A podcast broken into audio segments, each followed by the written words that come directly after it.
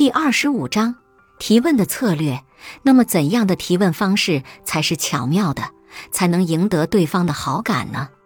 第一，提问的时候必须保证你所提出的问题一定要能显示自己对对方学识的敬佩，这种满含崇敬的谦卑的态度是非常重要的。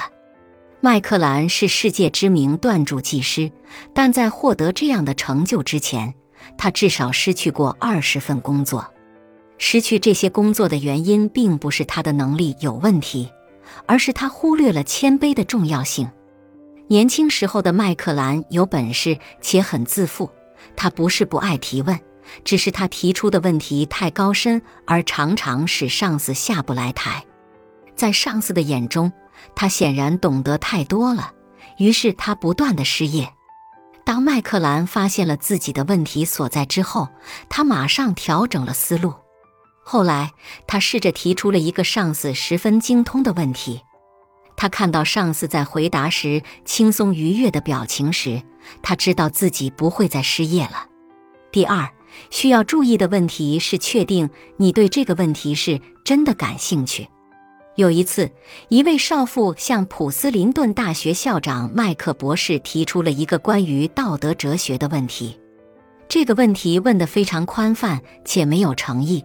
麦克博士立即反问道：“夫人，关于这个问题。”你只是想了解一点知识呢，还是想重点谈一下这个话题呢？少妇自讨没趣的走开了。事实上，他提问的时候确实没什么诚意。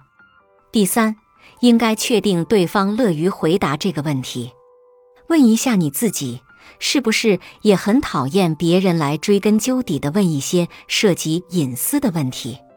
比如，你拿到的某个产品的内部价是多少？你半年发了多少奖金？某某的生日你送了什么礼物？价值多少？这些问题是不是让你不想回答，而且心烦意乱呢？虽然没有比你更清楚的人了，但这根本就不属于擅长的领域。这样的讨厌感觉放在别人身上也是一样的。挖人隐私的提问常常获得的是反感。可能有的人会问。当我们面对陌生人的时候，怎么知道别人对什么在行呢？很简单，可以问问他闲暇的时候干什么，问问他经历的一件最惊险的事情。要知道，每个人都喜欢谈论和自己有关的事情，并且都喜欢发表自己的看法。就算你一时找不到他在行的事情，也可以问问他对近来的某件新闻热点事件有何看法。无论你面对的是领袖式的大人物，还是那些名不见经传的小人物，有一个策略能让你快速赢得好感，那就是提出一个对方在行的问题，请他谈谈自己的看法。